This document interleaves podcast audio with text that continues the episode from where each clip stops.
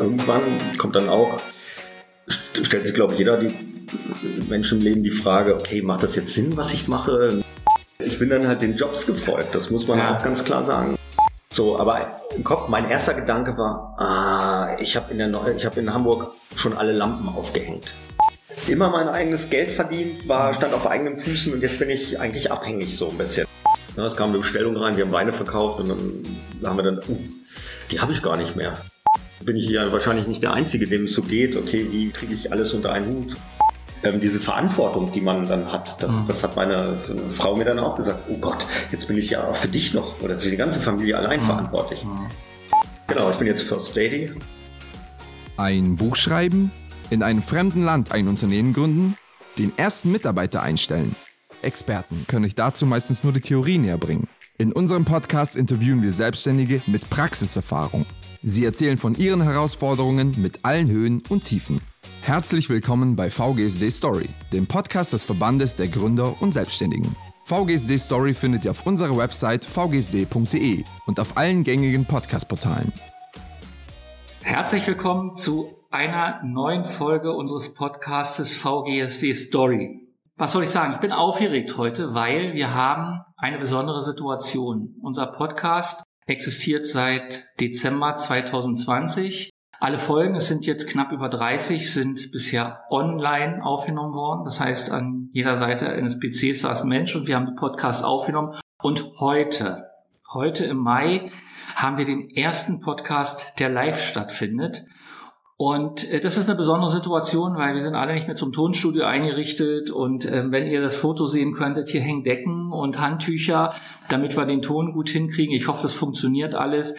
Insofern herzlich willkommen zu unserem heutigen Podcast und ich begrüße unseren heutigen Podcast-Gast. Das ist Oliver Keil. Herzlich willkommen, Oliver.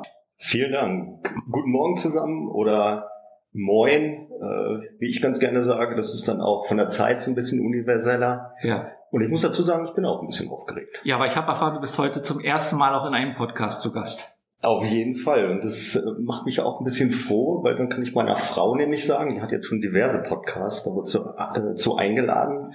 Und dann kann ich auch ganz stolz erzählen, dass ich jetzt auch einen Podcast aufgenommen habe. Hört sich an wie ein kleiner Wettbewerb. Naja, wollen wir mal schauen, ob wir den gut über die Runden kriegen. Also ich freue mich jedenfalls, wir sehen uns persönlich. Ähm, das ist schon anders, als wenn man sich am PC gegenüber sitzt. Das ähm, ist ein anderes Gefühl.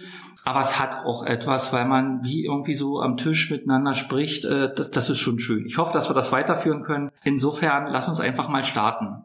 Wie haben wir uns kennengelernt? Äh, kennengelernt haben wir uns eigentlich ganz einfach. Ich war in deinem Laden. Wir sind ins Gespräch gekommen. Wir kommen ja gleich dazu. Du hast mir erzählt, äh, was du machst und dass du dich kurz vor Corona selbstständig gemacht hast mit deinem Laden hier. Und dann habe ich gedacht, das ist interessant, äh, du hast die Jahre überstanden, ich gebe es immer noch und äh, es lohnt sich, darüber zu sprechen. Und insofern erzähl mir mal ein bisschen was über dich. Du bist, wenn ich es richtig einschätze, nicht Berliner. Denn ich muss dazu sagen, ich habe natürlich, wie ich das eigentlich immer mache, im Internet ein bisschen recherchieren wollen. Ich habe über dich aber nichts gefunden. Also du tauchst da nicht auf. Also insofern musst du mir das alles erzählen. Also wer bist du? Was machst du? Warum bist du in Berlin? Ähm, erzähl mir mal ein bisschen was aus deiner Geschichte. Okay, also mein Name ist Oliver Keil.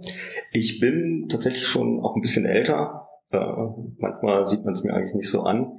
Äh, ich bin 69, 1969 geboren in Holzminden. Das ist in der Nähe von Hannover, also tiefstes, äh, ja, mittendrin Niedersachsen. Äh, viele sagen dann, wo kommst du denn eigentlich her? Du sprichst ja irgendwie Hochdeutsch. Aber der Hochdeutsche hat dann ähm, leider immer so ein bisschen den Hang, sich vers verschiedene Slangs dann irgendwie mhm. zu gewöhnen. Genau, also 69 in Holzminden geboren, da dann auch ähm, den Großteil meiner Kindheit, Jugend verbracht, 89 Abi gemacht, quasi noch, äh, ist ja jetzt auch wieder brandaktuell, also auch Kind des Kalten Krieges irgendwie, das äh, ja. alles so mitgemacht.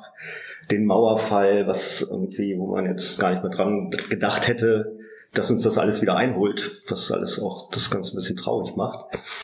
Dann ähm, wollte ich als Kind wollte ich immer Naturwissenschaftler werden. Das habe ich dann ja eigentlich auch gemacht. Ich habe äh, eine Ausbildung zum Chemielaboranten gemacht in Holzminden. Da gibt's, also ursprünglich gab es mal zwei Duft- und Aromastofffabriken. Also Holzminden ist so die Stadt der Düfte auch. Nach meiner Ausbildung habe ich dann noch, ja, glaube ich, ein halbes Jahr gearbeitet, aber das stand für mich schon relativ zügig fest, dass ich doch noch irgendwie ein Studium anschließen möchte in dem Bereich Chemiestudium. Äh, ich habe mich dann für ein Fachhochschulstudium entschieden als Chemieingenieur. Habe das dann schon lange her, ich glaube 92, habe ich dann an, angefangen in Münster zu studieren. Und ich habe mich aber bewusst dafür entschieden, in Münster zu wohnen, weil jetzt aus einer Kleinstadt nochmal in eine Kleinstadt äh, nach Steinfurt und da auch zu wohnen und zu leben, das kam eigentlich für mich nicht in Frage. Und deswegen war ich dann am Pendel. Mhm. Das, genau. Das war auch eine super schöne Zeit. In Münster habe ich mich auch echt total wohlgefühlt. Schönen Gruß an alle Münsteraner in dem äh, nebenbei nochmal. Und genau, eine Diplomarbeit habe ich dann 98 ähm, bei Merck in Darmstadt gemacht. Also bin dann für die Diplomarbeit bin ich nach Darmstadt dann gezogen und habe dann, ich glaube, einer war ich einer der ersten im Studium, der dann direkt äh, auch einen Anstellungsvertrag bekommen hatte. Äh, bei Merck. Bei Merck, direkt nach meiner Diplomarbeit. Mhm. Äh, hatte ich dachte, naja, jetzt machst du noch mal ein bisschen Urlaub, Pustekuchen. Äh, quasi eine Woche später, nach, nachdem ich meine Diplomurkunde, also ich habe noch das klassische, bin noch der klassische Diplom-Ingenieur, ja. Was ich eigentlich auch ganz schön finde. Also wenn man jetzt vergleicht Bachelor, Master, hat alles seine Vorteile, aber ähm, dieses, dieser Industriebezug, den ich eigentlich hatte, hat mir dann auch, ja, ich glaube später ähm, bei meinem weiteren beruflichen Werdegang, wie es so schön heißt, ähm, auch, auch geholfen. Also mhm. da konnte ich aus einem breiten Erfahrungsschatz, ob es jetzt durch meine Ausbildung zum Chemielaboranten unterschiedliche Abteilungen sehen, dann bei Merck auch wieder unterschiedliche Abteilungen aber ich wollte eigentlich immer nach Norddeutschland, ich wollte eigentlich immer nach Hamburg gehen. Das mhm. war immer so und deswegen war ich immer so, ja, eigentlich ist es da okay, äh, ja. aber es hat mich eigentlich immer woanders hingezogen und ich wollte eigentlich auch mal was anderes machen. Und dann kam es dann so, ich habe mich auch dann mal weiter beworben, wollte noch mal quasi eine Aufbruchstimmung ähm, erreichen. Bin dann nach Heidelberg ja, es ist, ist jetzt aber auch nicht Norden, nee. Nee, nee, also es ist komplett äh, andere Richtung. Okay, aber ja. äh, ich bin dann halt den Jobs gefolgt, das muss man ja. auch ganz klar sagen. Also, ähm, also in meinem Bereich war da unten einfach mehr. Und, und in Heidelberg hätte ich, glaube ich, bei zwei unterschiedlichen Firmen anfangen können. Das war dann so diese Biotech-Pharma-Branche 2000 frequenter äh, menschlichen Genom entschlüsselt. Mhm. Es war gerade auch so in Deutschland so eine Aufbruchstimmung, Venture-Kapital stand zur Verfügung, alle wollten auch in den Markt. Und dann habe ich beim kleinen Unternehmen angefangen und ich habe dann ähm, quasi äh, die Verantwortung für den Aufbau einer ähm, Array-Produktion übernommen, mhm. für Chemical Microarrays. Fand ich super. Also ich habe an dem Tag, wo ich angefangen habe, mit zehn anderen Leuten angefangen, auch mit drei meiner Mitarbeiter, die, die ich dann später betreut habe. Also es war komplett anders, also wenn man das jetzt mit Merck vergleicht, starres Unternehmen, Familien, also sehr, ah, na, man wollte was bewegen und äh, es ja, es hat alles so ein bisschen gedauert. Ne? Ja. Das ist ein Riesenkonzern. Äh, darf ich eine Zwischenfrage stellen? Klar. Du sagst, du bist immer deinem Job hinterhergereist. Das heißt, du hattest vermutlich, also vielleicht eine Freundin, aber du warst nicht verheiratet, keine Kinder. Du warst frei in deinen Entscheidungen, deinen Job auch hinterherzureisen. Oder hast du deine Familie oder quasi Familie schon mitgenommen?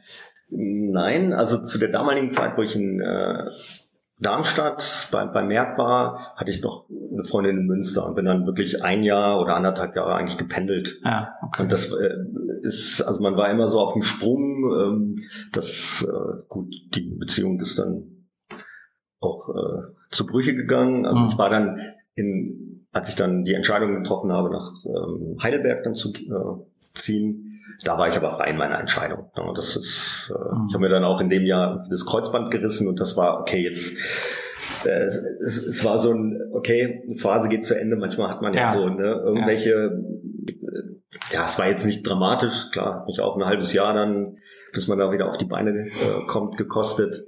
Ähm, aber da war ich relativ frei und Heidelberg, muss ich sagen, da habe ich mich auch super wohl gefühlt bei Merck zum Beispiel in Darmstadt, das ist, da kannten sich alle, das, das hat echt gedauert, ne, bis ja. man dann wirklich sich so einen Freundeskreis aufgebaut hatte. Zudem kam ja noch dazu, dass ich quasi jedes zweite Wochenende in Münster war. Mhm. Weil ich da ja auch dann meine Freundin hatte, Freunde. Also es war so, man war immer so hin und her gerissen. Ja. Das, äh, ich glaube, das kennt jeder irgendwie im ja. Leben. Äh, ich muss, ich muss ja in mich hineinlächeln, weil ich weiß ja, was du jetzt machst. Das habe ich ja noch gar nicht erzählt. Da kommen wir ja noch hin. Und ich frage mich jetzt gerade, wie kriegt der jetzt eigentlich den Bogen später mal zu dem, was du jetzt machst? Das wirst du uns sehen. Aber wie ging es denn dann weiter mit dir? Genau. Ja, ich hatte ja schon erzählt, es war die Aufbruchstimmung. Ich habe bei einer kleinen, bei so einem Start-up angefangen. Ja. Die sind auch sehr schnell gewachsen. Also da gab es einige Firmen. Also ich war dann, also die waren alle im Technologiepark in Heidelberg. Vielleicht kennst du eine oder andere. Da ist auch das DKFZ. Also man, man hat eine, eigentlich eine schöne Infrastruktur, was, mhm. was ähm, auch äh, so kleine Pharmaunternehmen, äh, es, es hat sich viel getan. Bloß, was man dann auch dazu sagen muss, diese Branche äh, ist dann auch ein bisschen volatil. Mhm. Äh, irgendwann ist das Venture-Kapital, da wollen natürlich die Kapitalgeber, okay, es kommt jetzt was bei raus. Klar. Also man sagt so, es wird in zehn Firmen investiert und eine kommt vielleicht durch. Und äh, wie schon ursprünglich mal gesagt, also ich habe so diese Mikroproduktion geleitet. Äh, wir haben so Hochdurchsatztraining gemacht für große Pharmaunternehmen. Die haben dann in die Projekte investiert. Der Ansatz war zunächst technologieorientiert. Mhm. Und irgendwann haben dann die Unternehmer oder, oder die Investoren dann gesagt, naja, so richtig Geld kann man da nicht mit verdienen. Eigentlich muss man Produkte aufmachen, also Medikamente. Da äh, ist der große Markt, da sind die großen Margen. Das heißt, ähm, ich habe dann also auch alle Höhen und Tiefen dieser Aufbruchstimmung Biotech-Branche mitgemacht. Äh, das ist irgendwann, okay, wir machen jetzt einen Cut. Die Technologie ist so ein bisschen aufgebaut und alles, was dafür notwendig war. Ja, es wurden relativ viele Leute entlassen. Also ich war dann also für meinen Bereich habe ich mich selber irgendwann geleitet und ja. das muss man und die oder beziehungsweise muss noch dazu sagen, die die Firma hat dann mit einer Schweizer Firma fusioniert, die ein Produkt quasi schon kurz vor der Marktreife hatten. Mhm. Und es kam dann, jetzt muss ich die, ich glaube, das war 2005, hat man mit dieser ganzen Technologie-Unit, hat man so ein Management-Buyout gemacht. Das heißt, wir haben als Mitarbeiter mit Eure eigene Firma gekauft. Eine Firma gegründet, ja, ja. haben noch ein bisschen Startkapital äh, bekommen und dann, okay, viel Glück, muss man dazu sagen. Und da haben wir uns auch ein paar Jahre eigentlich ganz gut äh, über Wasser gehalten, so durchgewurschtelt. Das war muss ich dazu auch eine relativ belastende Situation, weil man musste, okay, das Geld reicht vielleicht für drei Monate, dann brauchen wir wieder ein neues Projekt von einer großen Pharmafirma oder einem großen Bi äh, Biotech-Unternehmen. Ja. Waren in der Regel aus den USA, da, die haben einfach einen ganzen, ja, ganzen, äh, ganz anderen Umgang mit dieser, ja, neue Firmen gründen. Das ist vielleicht auch hier in Deutschland eigentlich interessant.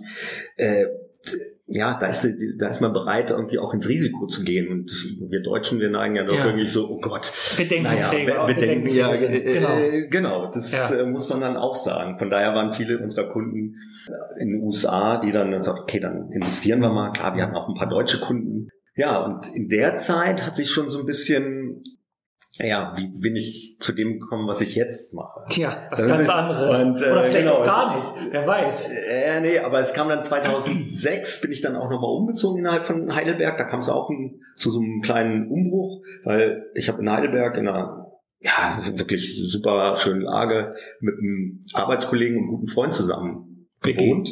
Mein Kollege oder mein äh, Mitbewohner, der ist mit der anderen Firma ähm, mit in die Schweiz gegangen. Das war dann 2006. Äh, wieder so, ein, so eine Art Lebensabschnitt.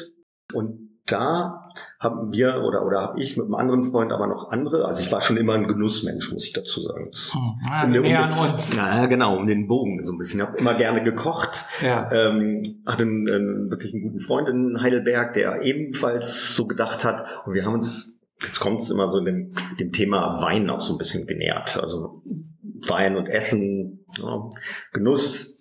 Äh, äh, das hatte da so seine Anfänge. Und der meinte dann, okay, er hat noch einen anderen Kollegen, also die haben so eine Weinrunde. Ob wir, hast du nicht auch Lust, wollen wir da mitmachen? Und dann fing das an. Und dann haben wir uns, ja, mindestens einmal im Monat das ging mal so Reihe um, getroffen. Jeder hat, wir haben so Themenabende gemacht, jeder hat eine Flasche Wein mitgebracht. Der Gastgeber war, hat noch ein paar Snacks bereitgestellt. So fing das an.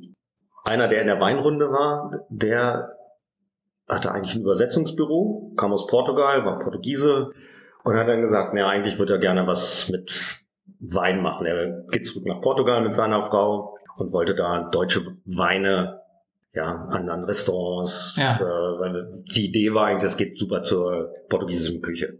Aber du warst, du warst während der immer noch fest angestellt. Ich, ich war angestellt. Okay. Das war praktisch Hobby.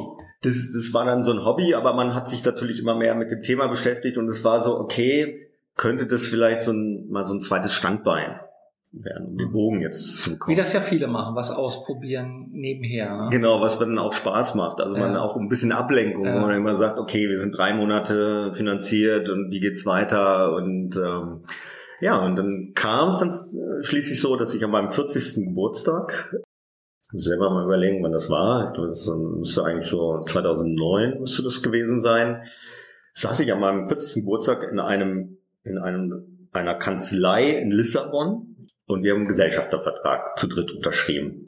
Auf Portugiesisch. Also Joao, der hat immer übersetzt, äh, war ja. Eine, das heißt für eine eigene Firma von euch? Wir haben dann eine, so eine Limitada äh, gegründet. Ja. Ähm, quasi wir als, also der andere, der ist auch Oliver, wir quasi als so ein bisschen als Weinscouts und wir haben dann so ein bisschen die Weine dann ausgesucht, also äh, hauptsächlich deutsche Weißweine ähm, und der Joao war dann vor Ort und das war so die Idee. So sehen, konnte man auch super nebenbei machen. Also wir haben dann eher so zugearbeitet. Mhm, mh. Und dann in der Weinrunde zusätzlich war auch noch, jetzt, jetzt wird es so wieder ein bisschen konkreter, auch noch ein äh, Weinhändler aus Heidelberg. Den haben wir auch noch mit ins Boot genommen. Er kannte sich natürlich super aus, hatte traditionellen Weinladen in Heidelberg, seit 40 Jahren oder so. Ist auch übrigens als Quereinsteiger äh, gestartet. Der, ja. hatte, glaube ich, Philosophie oder sowas studiert. Liegt nah. Also mhm. mit Wein kann man natürlich äh, gut philosophieren. Man sagt ja immer, Wein die Wahrheit. Ne? Auf jeden Fall. Ja. Und äh, der war dann auch noch mit an Bord. Und das hat aber alles, das hat sich schon nach einem Jahr, das hat nicht so wirklich funktioniert. Das war dann auch Wirtschaftskrise, auch ja. Portugal war Ne? Also man ist ja von diesen globalen Prozessen auch äh, wirklich abhängig als, als Selbstständiger. Das kennt jetzt auch wieder jeder. Oder wahrscheinlich die meisten. Ähm, ja. Und dann haben wir gesagt, okay, das geben wir auf. Das funktioniert nicht. Dann haben wir quasi diese Limitada da ähm, aufgegeben. Und dann war, okay, was, was machen wir jetzt? Eigentlich wollte der andere Oliver und ich, wir wollten das irgendwie weitermachen, haben dann in Deutschland so, auch so eine Mini-GmbH gegründet und haben dann quasi so eine Art Online-Shop aufgebaut. Immer noch warst du angestellt. Ich muss immer noch mal fragen, dass so, ich ja, ja, ja, stimmt. Ja. Äh, immer noch immer, warst du angestellt. Ja, ja, das lief alles so nebenbei. Das mhm. klar, ich habe mich dann abends hingesetzt, haben den online, ja. das konnte man ja.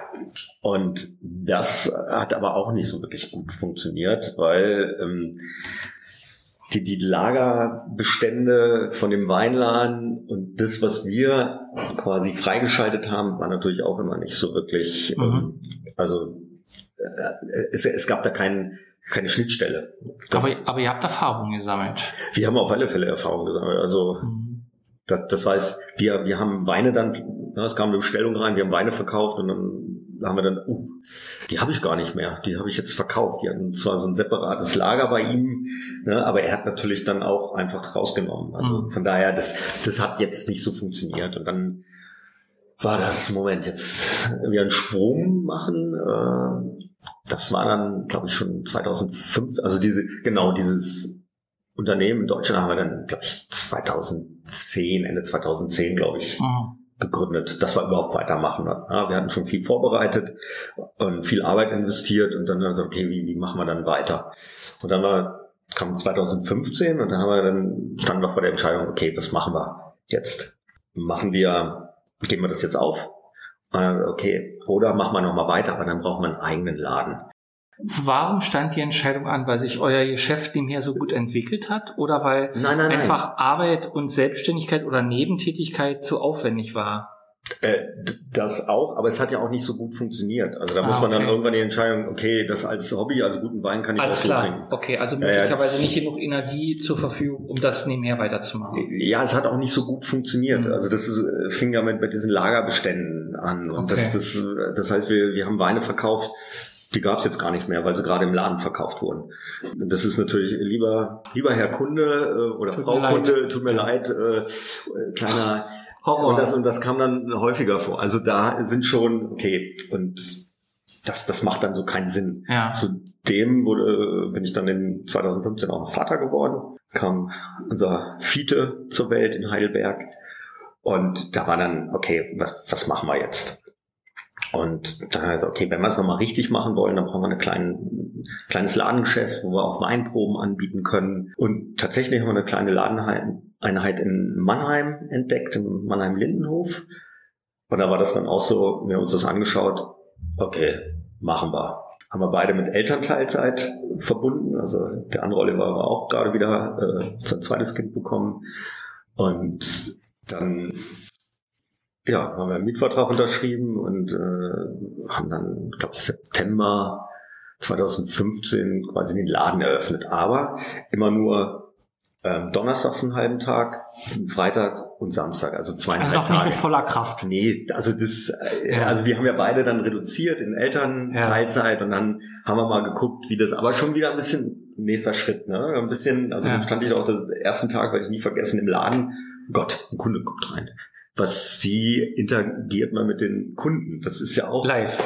ja, das So ist, wie wir heute sitzen. genau, das ist auch erstmal ein bisschen aufgeregt Allerdings. und dann, äh, ja, also es lief dann eigentlich so ganz, ganz gut an. So Ja. nebenbei natürlich. Ach so, muss ich auch noch dazu sagen, das habe ich nochmal übersprungen. Also das, ich muss jetzt nochmal einmal zurück. Ich hatte ja erzählt, die Biotech-Branche ist dann doch ein bisschen volatil. Und äh, ich habe ja auch also Firmen auch in, in der Nachbarschaft kommen und gehen sehen. Ne? Also auch diese ganzen Entlassungswellen, das auch echt hart war. Ne? Das ist also gerade, sind ja auch sehr viele jüngere ähm, Kollegen eingestellt worden und das zu sehen, Hm. ja, also das ist, kann man sich, also ja, das war schon auch eine harte Zeit. Und 2012 hat es mich dann auch erwischt, wo dann, wo man auch nicht mit gerechnet hat, auf einmal, ja, tschüss, vielen Dank. Äh, okay. Und da bin ich auch, genau, das muss ich auch nochmal erzählen, mit meiner damaligen Freundin auch zusammengezogen. Also der bin ich seit letztem Jahr verheiratet. Und da ist auch unser gemeinsamer Sohn äh, raus hervorgegangen. Aber du hast ja dann eine neue Stelle gesucht. Ich hab, ich bin aber, ne, man konnte, kannte sich natürlich da im äh, Technologiepark Ja. und ich bin dann ja direkt in die Nachbarfirma. äh, Okay. Also der ehemalige Firmengründer oder die äh, war auch der Firmenneugründer von einer anderen Firma. Also also das ging so, äh, hallo, hier bin ich Ja. und man kannte sich auch und das war ja äh, Langer Weg in die Selbstständigkeit. äh, auf jeden Fall. Also das muss Ja. ich nochmal, stimmt, das habe ich komplett Ja. über, Nicht schlimm. also nicht schlimm. übersprungen. Also jetzt, jetzt Ja. sind alle Hörer komplett verwirrt. Ja. Babylonische Sprachverwirrung. Aber man Ja. äh, soll ja auch ein bisschen fordern, ne? dass, Genau. keiner einruft und Genau. äh, dann Ja, genau. dann hattet ihr, dann hattet ihr euer Geschäft.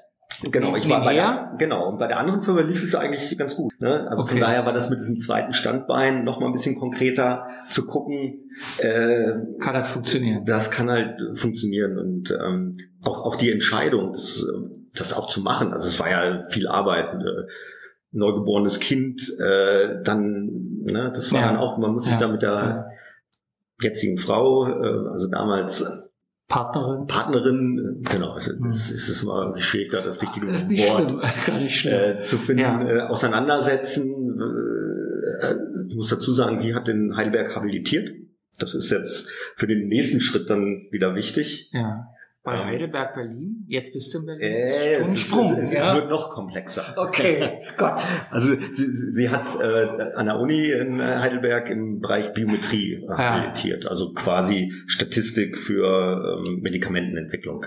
So für diese, diese ganzen Phasen, Also wo man beruflich habt ihr schon irgendwie miteinander Genau, harmoniert. ja, ja, ne? ja, ja, klar. Also ich war ja immer auch gerne Wissenschaftler, ne? Ja. aber irgendwann kommt dann auch, stellt sich, glaube ich, jeder die Menschen im Leben die Frage, okay, macht das jetzt Sinn, was ich mache? Nur Geld verdienen, ja, aber was gibt mir das denn Sinn am Ende des Tages? Ne? Das Ja. habe ich mich manchmal, auch gefragt, obwohl ich super gerne Wissenschaftler, ich habe sehr gerne wissenschaftlich gearbeitet, aber klar, manchmal das drumherum boah, ist dann auch irgendwie zäh. Ähm, können wir jetzt wieder zum Weinladen in, in Mannheim. Das, das lief dann auch so ganz gut, also so, so nebenbei und das haben wir dann auch ein Jahr gemacht und dann kam aber schon und hat meine äh, ja, Partnerin, Lebensgefährtin habilitiert.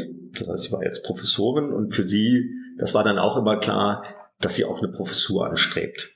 Äh, in dem Bereich ist natürlich auch, okay, wo ja, werden gerade Professuren auch Ja. frei? Ähm, wo können wir uns beide gemeinsam vorstellen, auch hinzugehen? Und dann gab es verschiedene Stellenaufschreibungen und eine war in Berlin an der Charité, äh, auch Institutsleitung, Institut wieder aufbauen und in Hamburg am UKE.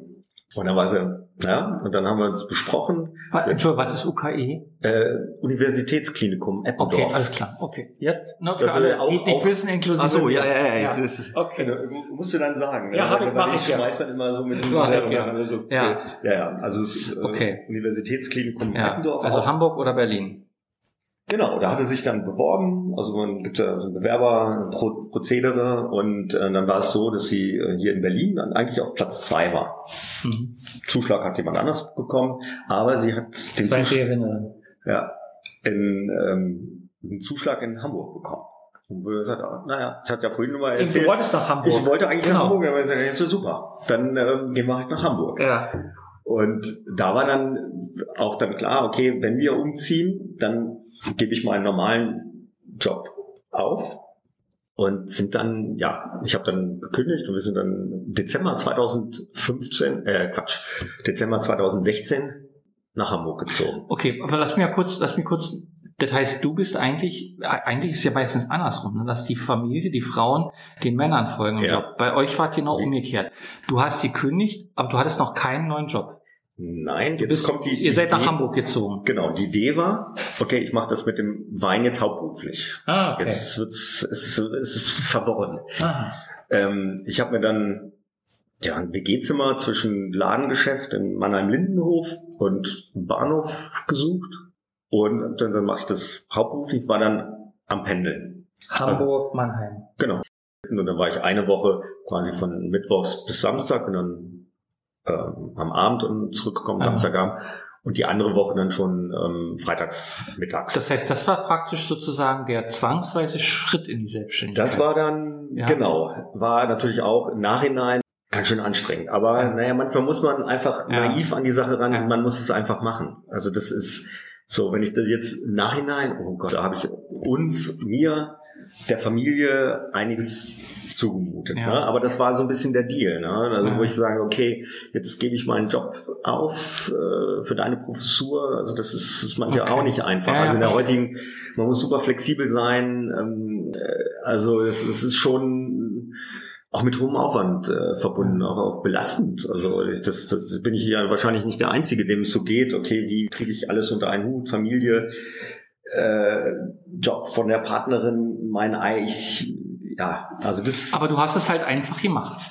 ich habe es dann so gemacht, habe mir das dann so im Vorfeld vorgestellt, aber es war echt komplex. Glaube ich. Ja. Also auch, ähm, gut, ich habe ja meinen Job gekündigt äh, im Angestelltenverhältnis. Aber es war ein familiär bedingter Umzug. Das heißt, ich habe ja ein Jahr habe ich auch noch Arbeitslosengeld Ja. bekommen. Ja. Und dann dachte ich so, okay, das mache ich so, aber es war dann auch wieder komplexer als gedacht. Hast du denn gegründet mit Gründungszuschuss oder hast du praktisch Das, genau, da ist war die Firma war ja schon gegründet. Äh, Ah, okay, also Äh, dann- dann, dann war da, also klar. ich habe die äh, Formalien nicht erfüllt. Mhm. So, ne, was, was Mhm. wo ich sagen, oh, Bürokratie in Deutschland, also Ja, ist ein äh, Thema. Das, das ist ein Riesen, wo ich Ja. dann denke, ey, so ein bisschen Flexibilität Ja. äh, wäre nicht schlecht. Das hat man ja jetzt auch in der Pandemie irgendwie. ge- Also Ja. das kann es doch nicht sein. Jetzt wird's ja noch spannender. Jetzt, Jetzt wart ihr in Hamburg, Ja, ja, jetzt. 2015, 2016. So, äh, wie kommt man jetzt denn von Hamburg nach Ja, Berlin? das, ich weiß, das, genau. Also wir sind also, das ist ja so ein Dreieck, ne? Also Hamburg, Mannheim und plötzlich bist du jetzt hier in Ja. Berlin mir gegenüber. Ge- Genau. Dezember 2016 äh, nach Hamburg gezogen. Ich habe dann im Januar, ab Januar habe ich dann quasi äh, das mit dem Wein Vollzeit gemacht, äh, war am Pendeln. Und dann war es, naja, das muss, glaube ich, Anfang März gewesen sein. Da war ich dann im Laden auch in Mannheim, krieg einen Anruf. Äh, ja, ich, ich sage einfach jetzt von meiner Frau, weil das ist Ja. also das jetzige da noch nicht. Du, äh, ich habe gerade einen Anruf äh, vom Dekan von der Charité bekommen. Und ich so, ja. Äh, der an Platz eins war, der hat das letzte Angebot nicht angenommen. Das heißt, Alles auf Null. äh, ja, sozusagen. Also äh, und dann rückt automatisch wird der an Position zwei war gefragt, der kriegt Ja. und dann äh, sie so ganz still und so erstmal abwarten, was ich dazu sage, weil, weil im Nachhinein hat mir, äh, dass ich komplett, sag mal, spinnst du, bist du oder Ja. ähm, war nicht so. Also ich habe dann direkt gesagt, naja, klar, hör dir das an. Also du kannst ja auch nachverhandeln oder das, du hast da jetzt was, ne? Lass dir das Angebot, lass dir dann das Angebot erstmal zeigen und dann so, aber im Kopf, mein erster Gedanke war, ah, ich habe in der Neu ich habe in Hamburg schon alle Lampen aufgehängt. Weil das hasse ich. Also ich meine, das kennt jeder. Ja. Man frickelt, man steht auf der. Leiter mit einem Bein und äh, versucht dann die, die Minikabel in die Lüster klemmen und ich hasse es. Die irdischen Probleme. Äh, aber äh, Ja. echt, also da denke ich so, ach Gott, weil ich bin da auch schon ein bisschen jetzt häufiger umgezogen und ich, Ja. irgendwann, denke ich so, bupp. naja. Aber das, das war ja meine eigene, schon wieder alle Lampen abhängen, schon wieder äh, so. Weil, wie es, dann so kam, also sie hat dann das Angebot bekommen habe zu meiner Frau gesagt, ey, das kannst du nicht ablehnen. Da wirst du das, so eine Chance, auch ein Institut wieder aufzubauen mit, mit den ganzen Mitteln und so. Und das war ja schon verhandelt. Also da, dann gesagt, nein, das kannst du nicht machen. Und für mich war es, ob ich nun jetzt von, von Hamburg nach, ähm, nach Hamburg, äh, Quatsch, von Hamburg nach Mannheim pendel, Ja. das kommt schon selber durcheinander von den, von den Städten. Oder Berlin-Mannheim. Das nimmt sich im Endeffekt nicht. Also fährt auch ein ICDE, der fährt durch. Und dann haben wir alles auf Anfang. Also wir waren Dezember. Abgebrochen die Zelte in Hamburg. Und Genau, und, dann, und ich habe dann nur gesagt, okay, aber lass uns die Entscheidung möglichst schnell treffen, weil je länger man natürlich auch in der Stadt bleibt, also für mich war es jetzt nicht so schlimm, weil ich ja nur die Hälfte der Zeit dann da war. Ja, also wir haben dann die Entscheidung, okay, wir machen alles nochmal auf Null und sind dann, ja, 1. Juli 2017 sind wir nach Berlin gezogen. Da war dann immer noch, okay, äh, aber das Wichtigste ist, das hat auch Verhandlungs, oberste Verhandlungsposition ist, wir brauchen Kita-Platz für Fiete. Und da war, hat sich gerade ergeben, auch in der Invalidenstraße, gerade ähm, die neue, also damals dann die ähm, neue Kita von der Charité auch eröffnet Ah. worden. Und wir waren, ja, okay, ihr habt da direkt ab erste oder, oder in der zweiten Juliwoche ähm, Kita-Platz. Hattest du die Idee, dir hier einen Job zu suchen? Das kommt, wird ja noch wieder äh, komplizierter. Es, es geht ja immer weiter. Äh, äh, Mal sehen, wie viele Fragen wir im Nachgang kriegen. also, äh, okay, ja, ich habe Zeit. ja. ähm, ja, das, das lief dann so weiter. Ich bin dann jetzt statt von Hamburg äh, nach Mannheim, von Berlin nach Mhm. Mannheim äh, gependelt. Aber es kam dann so, dass ähm, mit dem ich das zusammen gemacht habe in Mannheim, der ist dann das dritte Mal Vater geworden. Und irgendwann war dann ja, ich habe dann ja auch relativ viel alleine dann irgendwie gemacht und äh, äh, ja, es war dann äh, ja irgendwie die Entscheidung, er musste bei SAP wieder aufstocken und dann habe ich aber auch für mich dann entschieden, na ja, aber dann kann ich ja gleich alleine weitermachen und das geht eben nicht auf die Entfernung. Dafür, Ja, also verstehe. entweder macht Ja, man das zu zweit oder bei ihm ist dann irgendwann, er macht dann auch mehr und, und ich habe ja jetzt alles quasi aufgegeben. Äh, immer wenn ich in Mannheim war, kam ja noch dazu, musste ich mich von den Bezügen abmelden, weil man muss ja Klar, du hast dann ja Arbeit. genau und dann mit der Krankenversicherung muss ich also genau, du zahlst dann also das Beiträge war- und Rentenversicherung bleibst ja eine Zeit lang versichert. es ist war hochkomplex. Das war, äh, da hatte Ja. ich auch gar nicht drüber. Äh, Ja. ne? Ich habe mir gesagt, Ja. okay, ich mache das so und dann, oh Gott, dann türmten sich so, so die, die, die Hindernisse auch aus, Mhm. äh, auf und ja, irgendwie habe ich sie dann auch ne, aus dem Weg geräumt, aber dann war da eben, okay, der Cut und dann haben wir Ende 2017 haben wir einen Käufer, okay, wir geben das an einen anderen Weinhändler ab. Mhm. Und aber ist natürlich, man hat ja das Unternehmen, also gerade mit dem Laden erst gegründet, da ist man Der ja auch in der, nicht so hoch. ja, da ist man auch Mhm. in der Aufbauphase Ja. ähm, und viele Weinhändler, klar, wir hatten unser Sortiment, ähm, wer übernimmt es? Wir hatten drei Interessenten, die sind dann, ne, hinterher ist einer übergeblieben. Ja, wir haben es für einen Apfel und ein Ei, muss man Mhm. ganz klar sagen, abgegeben. Das war wenigstens unsere Kosten. Und das war dann so im, im März. Also es hat sich natürlich auch mit den Verträgen, Notar und auch, man denkt, das ist eigentlich, schnell, das ist eigentlich einfach, so kompliziert ist das nicht, aber wenn man, ins Kleingedruckte, in die Details guckt, ist es doch wieder komplex. Ja. Okay, aber du hattest damit den Kopf frei, um was Neues zu machen. Ja, aber ich habe dann natürlich das ein Jahr, ich habe das ja auch gelebt. Ne? Das ist ja nicht, wenn man so eine Entscheidung, Mhm. da könnte ich auch angestellt bleiben und dann mache ich meinen, da habe ich dann auch, ich verdiene mein Geld, sondern man, man hat, bringt ja auch Idealismus Mhm. mit, also für einen selbst Ja, ja, ja. macht mir das Spaß. Also man muss ganz klar sagen, ein Weinabend äh, als Weinprobe oder mit den Kunden, äh, da kriegt man so viel Feedback, also direktes Feedback und die Leute sind, man verkauft ja Freude, man verkauft ja nicht nur, sondern Erinnerungen oder man verkauft einen Wein, der da mit Freunden getrunken wird, die haben einen schönen Abend und das kriegt man direkt zurück. Also wenn ich das mit meinem normalen Job, so die letzten Jahre, wie, wie Kommst häufig, direktes Feedback. wie Ja. häufig wurde man da gelobt? Das wurde man auch. Das hängt natürlich wieder vom Chef ab und so, aber es, aber so kriegt man, die Leute freuen sich. Hm. Äh, das, das ähm, ermutigt einen ja auch. Ne? Ja. Und ich habe da auch so viel jetzt auch gelernt. Ne? Äh, Erster Tag im Laden, oh Gott. Das heißt aber, du hast das ganze Weinwissen praktisch autodidaktisch. Ja, also man hat auch mal so Kurse gemacht, aber das Ja. meiste ist Okay. probieren. Ähm, wenn man mit den Winzern redet, kommt man natürlich meine Ausbildung, dieser technische, ich habe ja, schon in der Duft- und Aromastoffbranche gearbeitet, Du verschiedene. warst also, nicht ganz weit weg. also man kann sich da ganz gut eindenken, Mhm. äh, denken, sage ich mal so und auch ja probieren, probieren, Okay. probieren. Gut.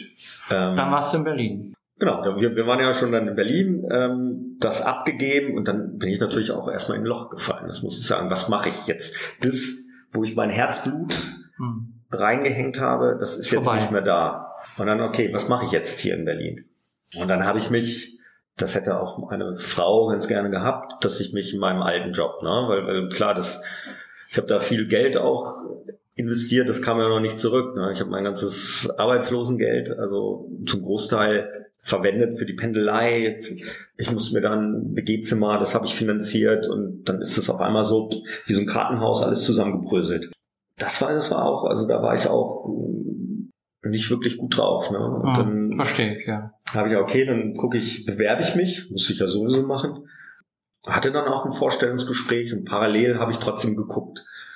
Ähm, weil ich habe jetzt so viel Wissen und ich habe ja auch einen Teil meiner Weine, wir haben uns dann teilweise auch in Wein ausgezahlt. Also das heißt, dann habe ich schon Hattest du irgendwo ein Lager? äh, im Keller. Ah, Ich habe äh, anderthalb Paletten Wein mitgebracht. Ja. Also der ganze Keller war mit Wein eigentlich voll. ja. Und da habe ich dann schon so ein bisschen geguckt, okay, was nehme ich mit? Mehr hochwertige Weine, aber auch Weine, die ich so direkt dann auch verkaufen könnte. Hm. Das war, Hm. dann hat man schon mal eine Basis. Zur Not, wenn es dann nicht ist, dann trinkt man es halt selbst. Also über mehrere Jahre. Also da war Stell mir das gerade bildlich vor. Äh, das Ach, noch eine Flasche. Ähm, Ja. Genau, dann habe ich dann auch parallel geguckt und hatte auch ein Vorstellungsgespräch, aber das war dann äh, hier in Adlershof Richtung, ja, das ist ja schon fast am Müggelsee. Also die. Entfernung, wenn man das von Heidelberg Von der Innenstadt auf alle Fälle, ja, da, da kann man ja schon nach, nach Frankfurt von Heidelberg pendeln oder also das war schon krass, so eine Stunde pro Weg und es war auch dann eher öffentlicher Dienst. Da muss ich auch sagen, das bin ich nicht. Hm. Ja, also ich bin eher, ich bin so ein bisschen doch Freigeist. Ich, ich auch diese Forschung, die ich, also ich bin da doch. Deshalb ja auch damals Start-up und sowas alles. Wo Genau, also das hat mich auch so irgendwie in Bewegung war. irgendwie, hatte natürlich auch seine Nachteile, Ja. das gebe ich zu. Also Ja. feste Struktur in einem Unternehmen und da hat man auch versucht zu, Ja. also da habe ich ja viel Erfahrung dann auch immer mitgebracht und habe das versucht weiterzugeben. Hey, wir müssen, wir dürfen nicht nur so hier das Geld raushauen, ne, das ist endlich. Wir müssen auch gucken, dass wir uns wirklich organisieren und nicht so jeder wurschtelt vor sich hin. Du hast dich dann da nicht anstellen lassen. Äh, ich habe dann, also da wurde auch jemand, also öffentlicher Dienst, ist, da weiß man auch nicht. Ähm, die, Ja. die Stelle müssen Ausgeschrieben ausgeschrieben es werden, kann schon aber eigentlich ist alles schon, klar ja, ja, da weiß ich auch nicht. Aber ich habe dann auch schon bei den Vorstellungen, ja, vielleicht habe ich dann auch gesagt, naja, da hängt und Wein hängt natürlich auch mein Herz dran. Und das habe ich dann auch gesagt. Ich guck, was was zuerst kommt, das Mhm. mache ich dann. Und dann habe ich äh, ja, verschiedene Gewerbeobjekte, auch ein ganz, also auch Prenzlauer Berg, ähm, Kreuzberg. da hat man natürlich einen hohen Wettbewerbsdruck. Ja, ne? Teilweise habe ich mir dann gesagt, okay, im Umkreis von 400 Meter sind schon zwei Weinläden. Und, und jetzt kommt's wieder und direkt neben der Kita in der Invalidenstraße war so ein, eine kleine Ladeneinheit, da war so ein Klamottenladen drin. Und da bin ich ja ein Jahr immer dran vorbeigegangen. Und dann habe ich auch geguckt, hey, aber hier, hier ist ja noch nicht so viel, muss man sagen. Die Infrastruktur, Ist nicht so doll, nee. genau, also für, es ist ja noch nicht so ein gewachsener Kiez irgendwie. Das ist, Und es ist eine, eine gut befahrene Straße, es kommt noch dazu. Es ist jetzt nicht Sanierkiez, ne? Genau, und hier wohnen ja trotzdem viele Menschen, Ja. ne? Das, das Ja. wissen ja viele nicht. Ja. Die sind dann alle immer, ja, aber wohnen denn hier Menschen? Ja. Ja, ja, ja guckt mal in die Hinterhöfe, ähm, da ist schon, und ja, das wäre so von der Größe, wäre, vielleicht finde ich hier auch was. Und dann eines Tages gucke ich, Rausverkauf, alles muss raus. Und dann Das war noch vor Corona. das war noch vor Corona, das war, ja, 2018 war das. Mhm. Wo ich dann gesehen, äh, wird der Laden, ist das frei? Und dann habe ich tatsächlich, glaube ich, InnoScout. Und dann ist der Laden. Zack, ich direkt angerufen. Ja, ich, ich hätte Lust und, und dann gab es aber dann noch so ein Hin, bis der Laden dann wirklich frei war. Das hat sich echt gezogen. Also und ich saß dann ja doch irgendwie auf heißen Kohlen. Ja. Und dann hat mir aber ein Freund gesagt, äh, wir, wir sind in Berlin, weil ich kam mir schon immer ein bisschen blöd vor, wenn ich dann jede Woche da angerufen habe, nicht, dass ich den, ja, das ist Berlin. Immer, Genau, immer hart, Berlin. hartnäckig bleiben. Immer, Genau. das kommt eigentlich gut an. Das, das kommt besser an, als wenn man sich gar nicht meldet. Naja gut, das habe ich dann gemacht und dann habe ich gesagt, ja, sorry, dass es schon wieder äh, gibt. Das ist ja super, dass sie das machen. Also das war tatsächlich so und, und ich war dann plötzlich so, ja, wir haben jetzt einen Schlüssel. Ähm, wann, wann haben Sie Zeit? Ja, wann kann ich? Ja, wenn Sie wollen, gleich. Ja, zack. Da war ich dann der Erste, der sich den Laden angeschaut hat. Da hat sich dann herausgestellt, dass die Eigentümer, ähm, Vermieter da äh, selber auch Weintrinker sind. Ist natürlich dann auch kein Hinder. Ah, War nicht Also, das Schlechteste. War nicht das Schlechteste. Ja. Und äh, dann habe ich tatsächlich im Juni den Mietvertrag unterschrieben. Alleine, also, also ich habe quasi alles nochmal neu, äh, neues Unternehmen, Redenkind gegründet als Einzelunternehmer. Und äh, genau, und, und habe dann im Juni diesen Mietvertrag unterschrieben. Da ist mir dann doch das Herz. Ja, also jetzt, jetzt kenne ich den Laden ja, so haben wir uns ja kennengelernt, weil ich auch immer da vorbeilaufen und dachte, ey, ich hab hier im, im Kiez einen Weinladen. Irgendwann kommt es ins Ja. Gehirn und so bin ich ja reingekommen zu dir. Aber ich frage mich jetzt, du bist deiner Frau gefolgt, du hast immer dieses Thema Wein jetzt schon in dir gehabt, jetzt hast du den Laden gemietet. Wie hast du denn dann deinen Wein finanziert? Hast du einen Kredit aufgenommen? Wer hat denn dich getragen? Weil der Laden ist ja jetzt nicht so, der ist nicht riesig, aber er ist auch nicht klein. Nee, das- also mit, ich habe ja Lagerflächen hinten noch Ja. dran, einen Kellerraum. Also da, Es ist 1B-Lage, muss man noch dazu, aber es ist trotzdem, ja. aber wenn ich das mit der Miete in Mannheim vergleiche, da hat man einen kleineren Laden, war man da gar nicht so weit weg. Ja. vielleicht nicht. Aber okay. Aber das heißt, du hast jetzt einen Mietvertrag gehabt, aber der ist doch leer gewesen. Der. Und du hast deine anderthalb Paletten Wein im Keller. genau, vielleicht, da muss man noch ein bisschen was investieren. Klar, wir haben ein bisschen was aus dem Verkauf von dem Okay, klar. Ja. Und ähm, ich hatte ja vorhin äh, von meinem äh, letzt äh, ja oder das Unternehmen, wo ich vorher gearbeitet habe als Startup, die sind an die Börse gegangen.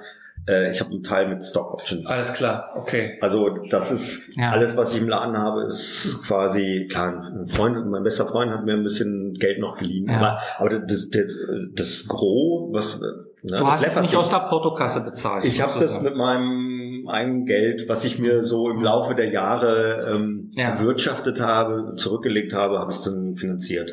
Aber schlussendlich hast du dir deinen inneren Traum verwirklicht. Ja, Also der sich so entwickelt hat Das- über verschiedene Stationen, ja. auf jeden Fall. Also äh, klar, man, man guckt ja immer, also die Schlaf, ganz schlaflosen Nächte sind jetzt auch vorbei, aber ich muss ganz ehrlich sagen, als ich den Mietvertrag unterschrieben habe, oh Gott, was mache ich? Also Ja. ich habe ja jetzt auch, ähm, selbst wenn man das zu zweit macht, ist immer noch was anderes. Ne? Man, man teilt oder verteilt das Risiko auf zwei Schultern. Jetzt habe ich, okay, Naja, und du- hat ja kein, du konntest ja nicht wissen, ob da überhaupt Leute hinkommen, ne? ich, das, das war, also ich das habe war der Weg vom Hauptbahnhof, aber es ist jetzt nicht so Das haben wir- Planierzeile, ne? Ja, ja, das haben mir dann viele gesagt, geh rein. Oh, oh, das ist aber mutig hier. Ja, allerdings. das ist, das ist ja so eine, ein Vorbeilauf. Also hier, ich habe über, ich habe es aber anders gesehen. Erstmal, es, es gibt hier keinen Wettbewerb. Es entsteht Europa City, es sind super viele Ja. Büros Ja. ähm, und das wohnen ja, ne, also das war eher mein Gedanke. Wir sind schon Wohngebiet hier, ja. Und ähm, es kommen, es fahren drei Tramlinien vorbei, Busse. Äh, es ist, also ich werde, das ist dieser, es ist ein Eckladen, also Ja. man wird wahrgenommen. Es sind super viele Touristen. Ich Ja. habe, ich habe mich Hast ein paar Hotels oder Hostels in der Nähe? Das darfst du genau, nicht vergessen. ja, ähm, Apartment Hotel. Ja. Das hat sich, also das wusste ich damals gar nicht, aber ich habe mich einfach mal hingestellt. ähm, Mehr von ein paar Minuten habe mal geguckt, wie viele Menschen kommen denn alleine an dem Laden vorbei. Das war meine. Also Okay. okay, wenn da, da kommen am Tag mehrere tausend Menschen vorbei. Mhm. Und selbst wenn man da noch nur einen Bruchteil abzweigt in den Laden, so habe ich das eher. Und wie lief denn dann der Start? Lief das dann von Anfang an gut? Hattest du dir irgendwie was ausgedacht, wie lange teste ich das jetzt, bevor ich das alles hinschmeiße? Oder macht man das dann einfach? Ich, ich hab's, ich bin. Also hinzu kam, also man ist ja in einer Riesenstadt hier. Ja, Ja. Man, man ist neu. Ich, ich habe zwar ein paar Freunde, aber hier war das, okay, ich, ich, ich mach das. Äh, also so im Nachhinein, oh Gott, Nicht komplett naiv. Komplett naiv, also nein, was heißt komplett naiv? Also ich bin ja jetzt ähm, Analytiker, also ich bin ja jetzt nicht komplett, dass ich ins Blaue, also ja in gewisser Weise schon, aber äh, ich, ich habe mir ja ein bisschen was dabei gedacht. Aber du hattest jetzt nicht den Businessplan, der sagt, ich muss in einem Nee. Monat schwarze Zahlen schreiben oder sowas, Nein. sondern jetzt, die Idee hat dich getragen. jetzt kommt ja wieder dazu, ich, ich muss mich ja nicht alleine finanzieren. Du hast eine starke Partnerin. Genau. Ähm, musst du hab so sagen, ja klar. Die Komplett umgedreht, wie es sonst eigentlich ist, ne? Genau, man das also- erwartet.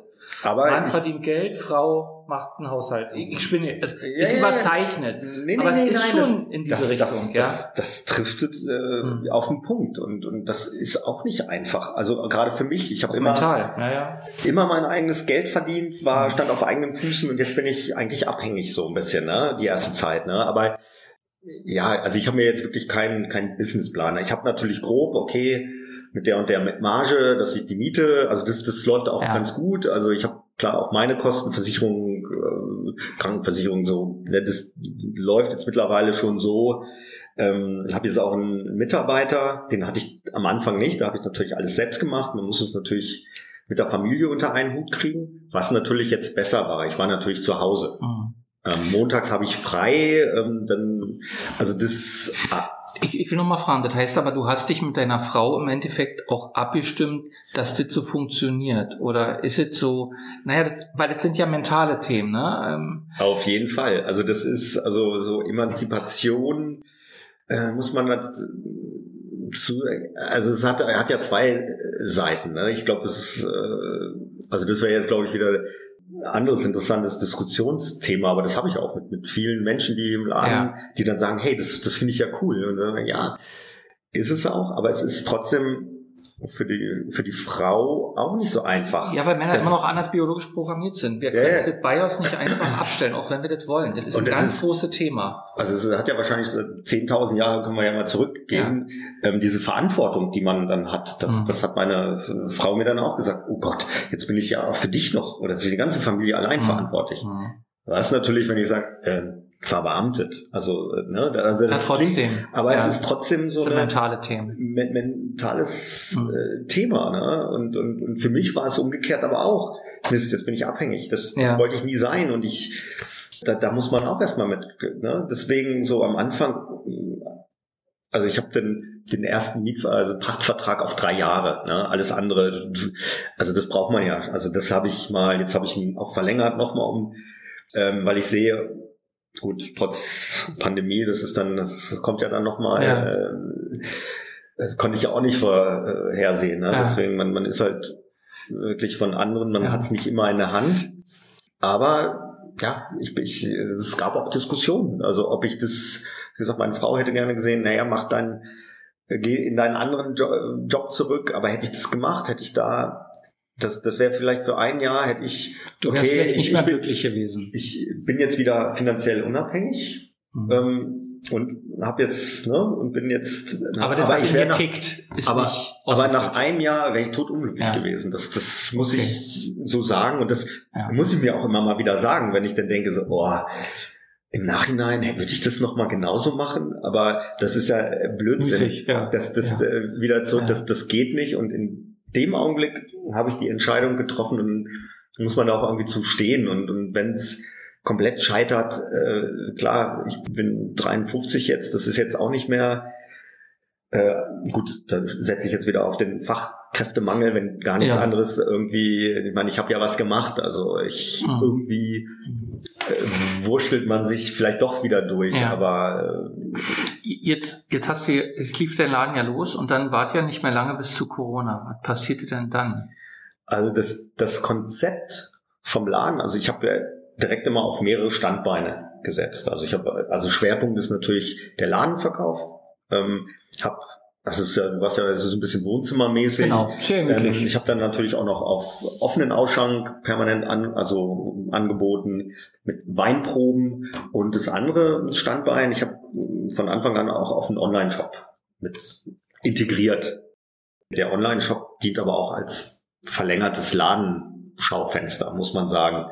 Also viele Kunden kommen wirklich rein mit dem Smartphone, ich hätte gern, zeigen mir Produktbild oder, oder mein, die hätten gern den Wein. Also das war gut, dass ich das so gemacht habe. Das heißt, als Corona kam, war der Shop deine Rettung? Ähm, ja, ich, naja, man ist in der Anfangsphase. Also man, was sagt man, Ladengeschäft, drei bis fünf Jahre äh, braucht das mhm. auch von der Lage natürlich abhängig. Ja. Aber wir sind natürlich jetzt direkt Corona. Also das, das Gute war natürlich, dass ich den Laden nicht schließen musste. Ich bin ja rund Nahrungsmittel. Ah, stimmt, ja. Ja, ja, stimmt. das, das, äh, das stimmt. Du durftest ja offen lassen. Ja, ja wenn ich ja. habe einen befreundeten Weinhändler da in Heidelberg oder so, die oder die mussten ja alle schließen. Ah. Und dann und die Händler, also die die jetzt zum Beispiel auf Gastro spezialisiert waren, Klar. die haben natürlich wirklich mhm und, und oder da haben auch viele kleinere Händler, die haben dann, also ich glaube Baden-Württemberg und, und Bayern mussten auch die Weinhändler schließen. Hm. Berlin Gott sei Dank nicht. Es, ja. es hat sich, also das, das war mein Glück irgendwie, oder das war natürlich ja. das Gute. Klar, die, die Tastings sind, die, die Weinproben gingen natürlich, ne? Ja. Die Leute probieren, kaufen doch. Also das ist ja, hängt ja alles irgendwie zusammen. Oder auch die ganzen Touristen sind, zack, waren hm. plötzlich weg. Okay haben wir, also das Konzept ist ja auch, ne, ne, die, die Leute sind hier im Hotel oder und sagen, ach, das ist ein leckerer Wein, aber wir mhm. können gar nicht so viel mitnehmen oder so, weil sie mit dem Zug oder mit dem Flugzeug gekommen sind oder äh, woanders sind. Und man sagt, nein, kein Problem. Ich mhm. verschicke sowieso, ja. dann schicke ich Ihnen das nach. Und das funktioniert, also das ist so. Okay. Ne? Ja. Also das hat sich dann so ein bisschen auch verlagert. Klar, online ging natürlich mehr, die Leute, äh, aber das hat mir dann jeder, ach, ich habe so viel getrunken. Das ist aber ein Trugschluss, weil man ist ja auch nicht mehr ins Restaurant gegangen. Mhm. Und da sieht man natürlich nicht, was Schon man klar. getrunken hat. Ja, ja. Also das ist ja, ja so dieses Subjektive. Aber das okay. Konsumentenverhalten äh, hat sich schon geändert. Das heißt, es sind die Preise sind ein bisschen, also man hat ein bisschen hoch, man hat sich ein bisschen was gegönnt. Mhm. Also das habe ich schon gemerkt. Auch es waren auch nicht mehr so die, sagen wir mal, die, die Partyweine, wo man sagt, okay, ich brauche irgendwie einen schönen, vernünftigen Wein zum vernünftigen Preis, aber wo ich einfach mehr von brauche. Also das, das hat es natürlich dann auch nochmal schwierig gemacht. Das hat, okay, in, in, okay. in welche Richtung geht's denn jetzt überhaupt? Ja. Also man muss ja immer flexibel sein. Ja ist jetzt wieder ein Lockdown, wann äh, oder wie sind jetzt die Bestimmungen? Also das, boah, das ist also okay, aber das heißt, du hast es überstanden, weil ich gucke jetzt gerade auf die Uhr, wir haben jetzt glaube ich schon bald eine Stunde rum, um Gottes oh. Willen. Oh. Äh, man kann sich gut verquatschen, aber ja, ja, das, das ist, ist ja nicht schlimm. Das heißt, du hast Corona überstanden, weil sonst würdest du heute nicht hier sitzen. Ähm, wo geht denn die Reise hin? Ja, ich es kommt ja jetzt noch wieder ähm, was dazu. Dass meine Frau ist jetzt gerade die, die frisch gebackene Präsidentin von der TU hier in Berlin. Herzlichen Glückwunsch. Dankeschön. Also Riesending. Das heißt, ich habe ja jetzt auch einen Mitarbeiter, der muss jetzt, der kriegt jetzt einen anderen oder hat einen anderen Vertrag, muss jetzt mehr machen.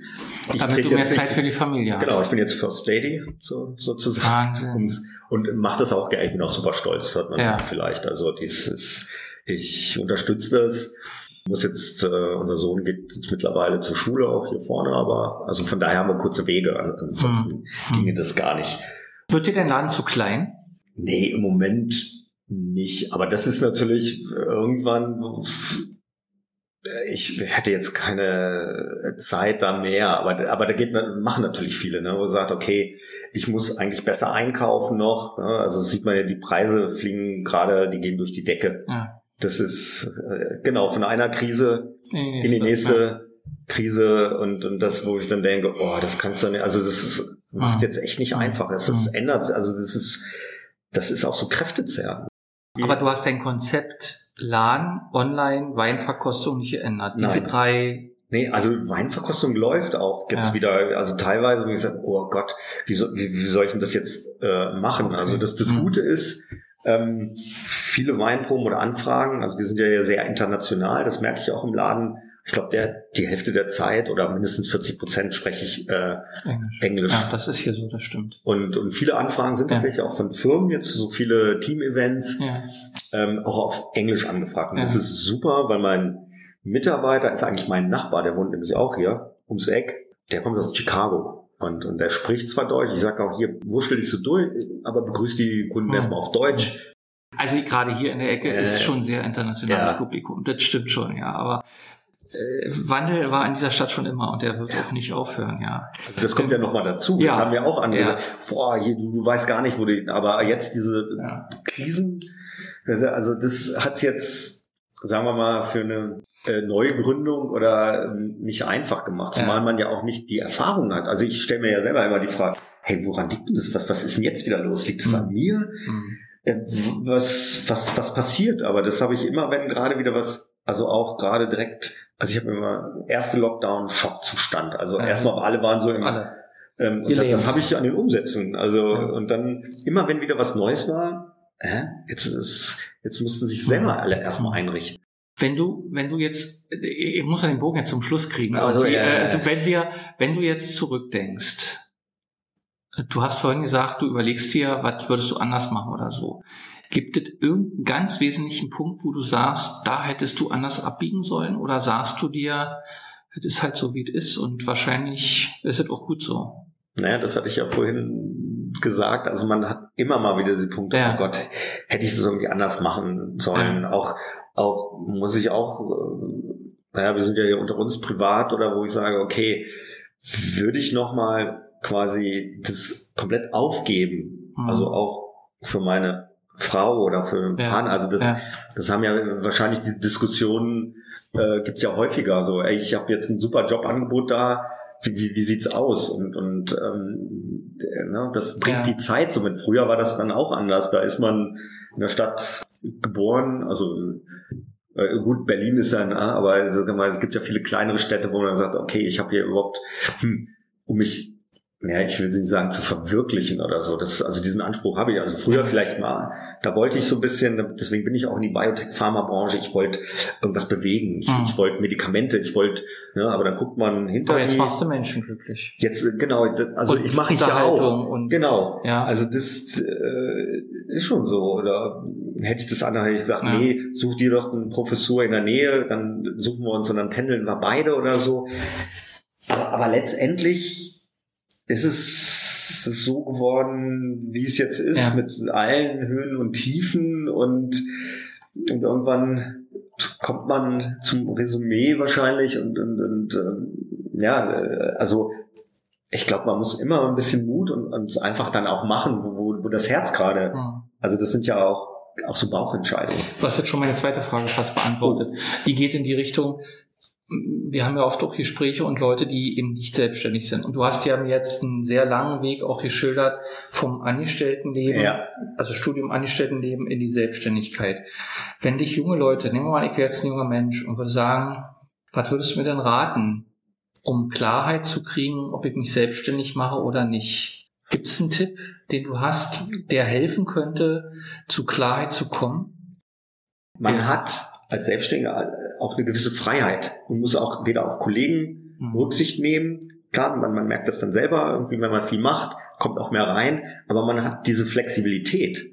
Das weiß ich jetzt Mhm. zu schätzen und, und ähm, vielleicht ist das ja auch eine Hilfe. Also je nachdem, äh, ob man sich relativ in jungen Jahren die, die Frage stellt, was das ist auch natürlich eine Typfrage. Und eine Altersfrage nach Äh, Observation. und, und irgendwann, wie Klar. gesagt, ja, ja. kommt, glaube ich, jeder an einen Punkt, ja. ähm, oh, jetzt habe ich so lange in meinem Job, aber eigentlich bin ich der, ich irgendwann will ich noch mal was anderes machen. Also das, so war mein Weg.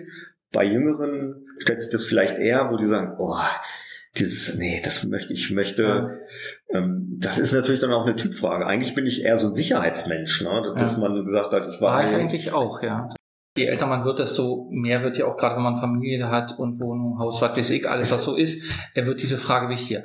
Ich kann aber sagen, für alle, die uns hören, es gibt jetzt schon zwei Personen, also ich habe mich auch erst nach über 5, also knapp 35 ja. Jahren selbstständig gemacht, du ja auch nach so einer langen ja. Anstellungszeit, dass das funktioniert und ähm, dass die, also ich will sagen, die Vorteile alle, Anf also alle Herausforderungen überwiegen und der Spaß und diese Selbstverwirklichung und diese sich selbst einteilen.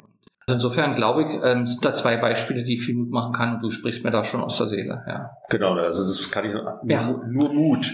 Also, Oliver. Da haben wir den ersten Live-Podcast, äh, haben, wir, haben wir überstanden. Ich weiß jetzt gar nicht, wie viele Minuten sie worden sind, die fühlt über eine Stunde. Egal, äh, dafür war es das erste Mal. Ich danke dir herzlich ähm, für deine Offenheit, für deine Geschichte. Ich wünsche dir alles, alles Gute für deinen Weg. Wir verlinken all deine, also wo du so zu finden bist, wer du bist, ähm, verlinken wir in den Shownotes. Und ansonsten freut mich auf das nächste Glas Wein und die nächste Flasche von dir. Auf. In, in diesem Sinne äh, viel, viel Erfolg und herzlichen Dank. Äh, ich habe zu danken ja. und äh, hat mir, war mir ein Fest. Ja, mal so kann man, kann ich man so Freund, der sagte mal, war mir nicht einerlei. Also das sage ich jetzt auch, es war mir nicht einerlei. An euch, die uns zuhören. Herzlichen Dank für, fürs Zuhören. Ähm, schreibt uns gerne in die Kommentare. Ihr findet uns auf allen Plattformen, macht Werbung für uns und ähm, bis zur nächsten Folge. Äh, ich will ankündigen, dass wir eine Sommerpause planen im Juli und im August und Anfang September geht es dann mit ganz vielen neuen Folgen, neuen Menschen, neuen Abenteuern weiter. Und damit sage ich herzlichen Dank und verabschiede mich. Macht's gut. Tschüss. Von mir auch. Tschüss. VGSD Story findet ihr auf unserer Website vgsd.de und auf allen gängigen Podcast-Portalen.